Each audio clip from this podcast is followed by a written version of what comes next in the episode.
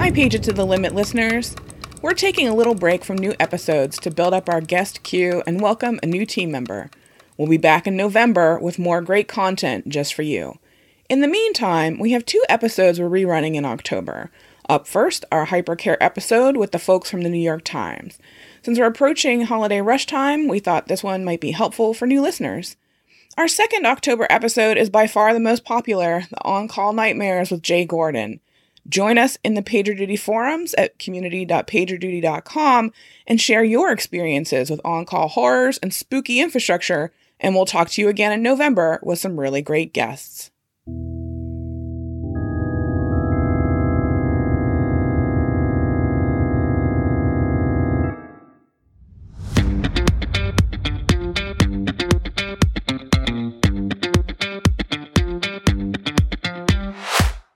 Welcome to Page It to the Limit, a podcast where we explore what it takes to run software and production successfully. We cover leading practices used in the software industry to improve both system reliability and the lives of the people supporting those systems. I'm your host, Quintessence, or Quintessence Anx on Twitter.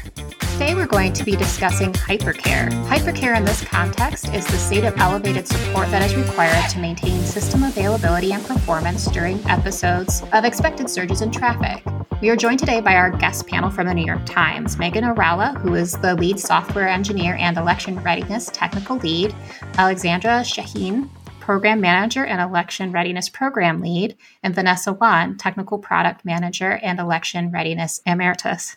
Thank you all for joining us today and welcome to the show. Thank you. As our first order of business, can you just each tell us a little bit about what situations warrant hypercare at the New York Times? So, at the New York Times, we always have some major temporal events that we want to prep for. So things like Olympics or Supreme Court hearings.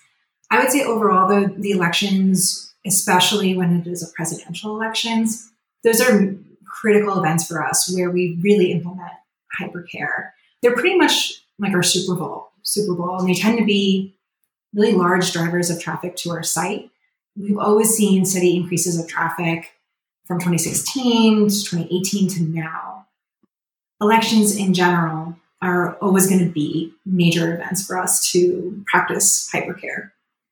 Gotcha. Thank you so much. And kind of piggybacking off of that, what are some myths that you encounter when you're implementing hypercare? To start off, there's a couple things that come to mind. The first one is that we know exactly what we're prepping for, um, particularly in terms of what could happen in terms of the scenario or traffic level it's frequently getting asked from teams, what is that level of traffic? And if we knew, I think we would be in a much different scenario because you know these things are impossible to predict. And especially with this year, where we were not just dealing with an election night, we were really looking at more of an election week. In addition to also dealing with the pandemic, um, this presented a lot of unknowns and things that just could play out. So the fact is, like, you really have to be ready for all of them. And I'd say also, particularly with this year, we always traditionally had folks on site. We would have these really large rooms, kind of like war rooms, where people would come together in person to make sure we were monitoring the site. And this year really, really debunked that myth that you had to be on site. Obviously, because of circumstances with the pandemic, we had to really think differently about event support. Um, and we were able to optimize for remote situation. And I think this actually worked more to our benefit. Gotcha. And Megan and Alexandra, what, what do you think about myths that you've encountered? A myth that we encountered is that you don't really need a long code freeze to be successful when looking at how to regulate code practices in a hypercare situation, past practices advocate for a long code freeze, and we didn't agree with this. In that we felt that it was important for system leads to have autonomy and own their risk. Additionally, we felt as though long freezes promoted other types of risk. We therefore elected to restrict deploys to production for a shorter amount of time specifically one day, than we had instituted in the past. And this really worked well for us because it let system owners deploy code and not be stuck in this weird situation that they have piles of piles of code in the backlog until we lifted that code freeze. Yeah, I would say another myth is that it's easy to get resilience work prioritized and folks excited to work on it. The first phase of the election readiness project was an assessment phase where we looked for vulnerabilities within our tech stack. People have worked hard on these systems for years now, and we were tasked with providing input on how these systems could be improved. Sometimes identified resilience opportunities are not always in line with the work the team has planned on doing in a given year, and we interrupted a few roadmaps in ways that weren't always celebrated. That said, the work that we did was worthwhile. Additionally, business continuity projects are not always exciting. There's a good chance that what you build is not often, if ever, used. So, building something for a just in case scenario isn't always as exciting as building a feature that will be used every day. And that's what made this project a little more challenging than others. That makes sense. Thank you all so much. So, New York Times has been around for a while, elections have been around for a while, but how long have you specifically been doing hypercare preparedness? I'd say we've always done some version of hypercare to prep for elections, but I would say that it really, where I've been involved and I've seen even more of an effort, is really starting in 2016 and then with midterms 2018 as well. Just given the political landscape, normally we wouldn't be needing to put in that kind of prep for an elections. But again, we were expecting 2018 to have record traffic, in which it did. I'd say that this year was like the biggest effort we had. It really intensified with 2020 just because our digital subscribers have just been growing so much. And given already we were seeing a lot of traffic with the pandemic and there's a lot of excitement around the election overall. So this, I think, was really, you know, Megan and Alex could really speak to this about we just put in a lot of effort for 2020 that normally we might not have been putting in. Like this year was also the first time we really looked at it differently. Normally, we would just look at some systems and do some prep. This project was about over a year. And we really started not by looking first at our systems, but we actually looked at what were the business workflows, or I think in PagerDuty you can refer to them as business services. And we really started that conversation of what are the things that our business and our readers and our newsroom cares about the most? And we actually tiered them according to criticality. And then we looked at the systems afterwards. And that really provided a foundation for not just how we wanted to look at 2020, but really how we want to look at our, our user experiences and our systems going forward. Gotcha. And that makes sense. So, can you tell us a little about some of the pain points you've experienced over time as you've been iterating over these processes? Yeah, gaining visibility and understanding of all the technology teams within the Times was really tough. Uh, this is a big technology ecosystem. Generally, the three of us are situated within the umbrella of product engineering. However, we needed to build relationships with other technology factions within the Times, including print technology and interactive news. We tried to bridge the gap and communicate between these groups as transparently as possible throughout this entire project. One example of this were the UX alignment meetings that we pioneered with this election readiness project. These meetings were intended to get multiple groups, interactive news, growth, brand, and just the general technology group on board with one another's plans for site UX for major election events. These transparent meetings enabled all of technology to see the UX plans of these disparate groups and form a cohesive understanding of what our site would look like on Super Tuesday and the general election. Yeah, at quintessence to like really build on what Megan said, this was a really big effort. And I would say, you know, Alex did a lot of work to really make sure that this was not about, you know, critiquing a design, but really making sure that anybody working on elections could be able to understand what our expected user experiences were and ask questions more about like, hey, if this doesn't work, what is acceptable? And really getting everybody just really kind of understanding what, what to expect um, and really being open and transparent. I think this is something that even though New York Times is, we're a large company um, and we have so many different teams. But I think this is really something, a lesson that any size company should be able to do is just kind of having that like dress rehearsal and understanding what to expect. Yeah. So one thing that was really important with election was making sure our site won't go down. Um, and we didn't know. Yeah. yeah. yeah. And I think my mom is going to listen to this, and that's usually sometimes how I have to explain my job. yeah. And the problem with this election is we didn't know how much traffic we were going to get. All we had to do was guess how much traffic we were going to get. And the way we had to prep ourselves to that was doing stress testing with like multiple applications. This is like 10 or more applications doing simultaneously stress testing. And this was something new in the organization. We've never done this before. And it was fairly difficult because there was an actual configuration of the technology to apply the artificial load, as well as inventing a process for doing so at scale. And we had to advocate for the numbers we were shooting for, and these were insanely large numbers. And many folks doubted these numbers. Like in the end, the numbers we projected actually happened on election night, which was great. It was amazing. but we needed to negotiate with product and business to get permission to break production whenever we do this. And we overcame this hurdle where people like, are you sure that we're going to reach this threshold? We overcame it by looking at historical data, like how did we do last time and what should we project? And we really told everybody why, how, and why we got these numbers. We also did like buy-ins from management that we needed their help to let other people know why we have or we predicted these numbers.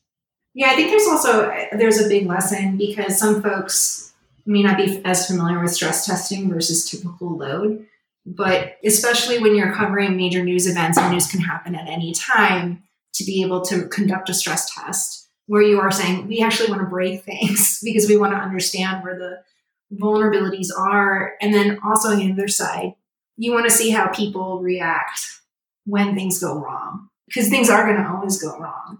Um, it is a large, it is a really large trust exercise with everyone in the organization because it can be a really scary thing.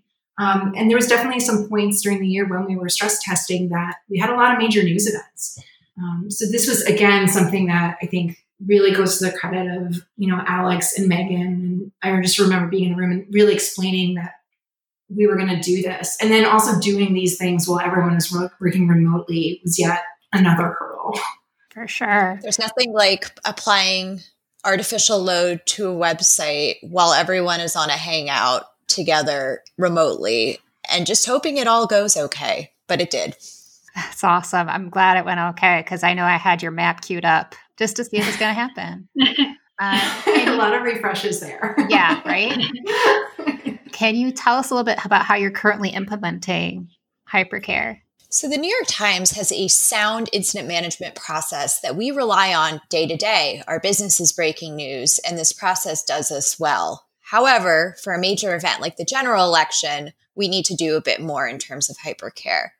So we institute war rooms this year. We did virtual war rooms. Um, we engage our vendors and let them know of what we're expecting and form the appropriate relationships as needed. We also look at uh, communication forums and how we can outwardly communicate to a broad range of folks as needed for this event preparation we send communications over via Slack, we send emails, we say things. Um, it's important to grab everyone um, where you can reach them. And we make sure that we, on the night of, have our eyes on glass and fast collaboration should we need to, have fast collaboration. This is not something we generally need hypercare in our day to day, but when you have traffic levels like this and an event that is of critical business and reputational importance, we absolutely need to institute hypercare. So we also knew ahead of time that this level of hypercare was not sustainable if the race weren't called on election day or the day after. Post November 4th, we adjusted our processes so that heightened support was still provided, but with less pressure on those doing it. We didn't have everyone sit on a hangout in perpetuity, instead, mandating that each system not only just have one engineer on call, but two, so that if we saw an incident, two people can jump on it as quickly as possible. We also instituted deployment windows where we enabled code to be deployed versus having freezes or other restrictions. These worked well for us. Yeah, um, just to add to that, we're not always in hypercare because it's it's impossible to have 100 engineers and hang out like for 24 hours or more. We only do this when there's like a big event. We can't possibly engage in these practices long long term as they are costly and draining. And in our day to day, we rely upon on our regular incident management process, which is using PagerDuty, pages like if there's an incident that is happening. Yeah, I think in addition to all the event coverage and guidance, we also had a few different work streams to really make sure we were ready in advance. So we had a core team that was available, and what that team did is they conducted actually what they did what what Megan got to do with a bunch of other engineers is really um, working with the team to review you know, what their architecture was, identifying any risk or vulnerabilities. So this team also led operational maturity assessments, and really what that was is so folks like Megan would work with the team and help them self score how they were doing in certain operational practices. So, kind of like, did they have a healthy on call setup and things like that? Did they do alert analysis? Um, and that way, that the team could all, because again, we're looking at a whole election season. So that way, that team could make sure they weren't just prepared for the night of, but also for everything in between and even with this election, we didn't just have a night of, we had more of an election week. Um, and then Alex and Megan talked a lot about just having these regular stress tests. And what's important to call out is after each stress test, having a learning review or kind of like a blameless postmortem to make sure the team is actually identifying, you know, what they need to do to improve them and really going through the results. Um, and we also did have some dedicated efforts around just building out particular resiliency where we you know found that we really wanted to protect our most mission critical workflows. And then i would say of course then again we also had that event coverage and all the guidance around deployment windows and what was needed to make sure we had all that um, immediate support so we could jump onto things when they happened. Yeah that sounds super resilient and that's amazing. And since you all have kind of been iterating over this over time what would you suggest to people who are just starting to research and implement because they realized, oh, I actually am in a scenario where we're going to need elevated support? I think leveraging this as a team building experience. Usually, these type of events are what gets folks excited. It's an opportunity to come together, and sometimes this is the work. I like to call this as you know we are sometimes the stage crew and sometimes you don't always get recognized for this type of work because your job is to make sure that people don't notice you. Um, so I think really getting people excited, and I think also making sure you're building a team around this. You know, not just having one person, but also building resilience into your team structure. I was really when I kicked off 2020 effort, I was really excited to have someone like Megan join because Megan had a lot of solid engineering experience but I was excited to have her really be a lead in this effort because she was going to give a fresh perspective. And that was balanced with some other folks in the team that had worked on previous elections. And then Alex was someone that also came in new with a lot of energy and a lot of new ideas. So I think there's an opportunity to brand it as an effort to build unity and get people excited, but then also looking at how you're going to build that team out and even just building resiliency into how you want to build resiliency. that makes sense. I feel like there's a drinking game or a bingo. yeah, I get you. I would say Vinessa's right. You need to form a cross functional group with folks of diverse expertise and knowledge bases. We had a group of engineers from systems all around the org who created and conducted these initial assessments that we used to gauge readiness with so many systems in play at the New York Times, it's critical to form a diverse team. And that really enabled us to be successful. We had folks that worked on DevOps, we had folks that worked in e commerce, we had folks that worked in publishing.